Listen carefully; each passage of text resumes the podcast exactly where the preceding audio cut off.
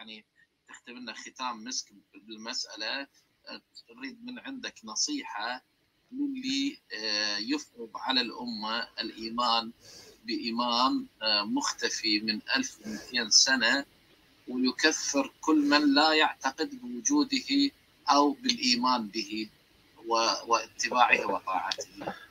نعم. في الحقيقة الآن لا أحد يقول ذلك. يعني إذا كان بعض المتطرفين الغلاة من الشيعة قد قال بذلك أنه الإمامة ركن من أركان الدين أو من لم يؤمن بالإمامة فعمله كله باطل. مثل هذا الشيخ الأيرواني اللي الآن مرشح للمرجعية في النجف الشيعي الفاسق الظالم أفضل من السني المتقي العادل الصائم القائم المنفق في سبيل الله. هذا فكر مرفوض. وأنا عندما طرحت كلامه أو الفيديو مالته شفت شفت ردود الأفعال الناس كلهم استهجنوا هالكلام ورفضوه عامة الشيعة ما يقبلون. في بعض السلفيين الشيعة أقول السلفيين لأنهم هم أو أو الأخباريين بكلمة أدق الذين لا يجتهدون في هذه النظريات. يعني يأخذوها كتقليد عن عن السابقين. هناك روايات موجودة عندما ظهرت نظرية الإمامة في القرن الثاني الهجري نسبت روايات إلى الإمام محمد الباقر ولا نعلم مدى صحتها ونشك فيها حقيقه. أنه الامامه هذه أهم شيء بالدين بني الإسلام على خمس على الصلاة والصوم والحج والزكاة والولاية. ومن والولاية أعظم أركان الدين ومن ما عنده ولاية دينه كله باطل ويصبح يروح للنار وإلى ما إلى ذلك.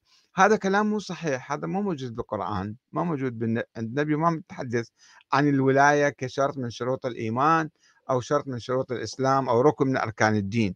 تضخيم الولاية لكي يعني يبثوها بين الناس. وأيضا آه، الشيخ المفيد مثلا عنده في أيضا ألقيت حديث قبل أيام عن الشيخ المفيد وهو يقول من لا يؤمن بواحد من الأئمة فكانما كفر هذا أو كفر بالأنبياء كلهم. فهذا مو صحيح هذا تطرف هذا فكر قائم على عبثية وعلى إنشائية وعلى ادعاءات فارغة. آه، الآن الشيعة ما عادوا لأن الإمامة ما موجودة وهم عندهم نظرية بديلة وصاروا أقرب إلى السنة من بعض السنة أنفسهم. يعني الإيمان بالشورى الإيمان بانتخاب الحاكم هذا تطور إيجابي مهم في صفوف العام عامة الشيعة. فلذلك إحنا خلي لا نتوقف عند النظريات المتطرفة أو الأقوال الشاذة أو التاريخية القديمة. خلينا نشوف الناس الآن ماذا يؤمنون؟ عامة الشيعة لا يؤمنون بهالكلام. لا يؤمنون أصلا ما يم... أصلا ما يعرفون شنو هي نظرية الإمامة. إذا تروحون لعامة الناس تسألوهم قول لهم شنو أسماء الأئمة ال 12 ما يعرفوهم. مو كل الناس هكذا يعني مهتمين ويفكرون ويعرفون. فخلينا نكون واقعيين وننظر إلى واقع الناس. الآن هذه أسماء تاريخية. لا نتوقف عند الكلمات الشاذة أو المتطرفة أو آه، اللي كانت في التاريخ القديم. الآن الواقع النظام الجمهوري والديمقراطي هو الذي يجمعنا. وشكرا لكم والسلام عليكم ورحمة الله وبركاته.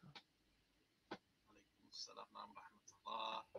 حياك وبياك أستاذ أحمد. باسمي وباسم جروب أهل البيت بين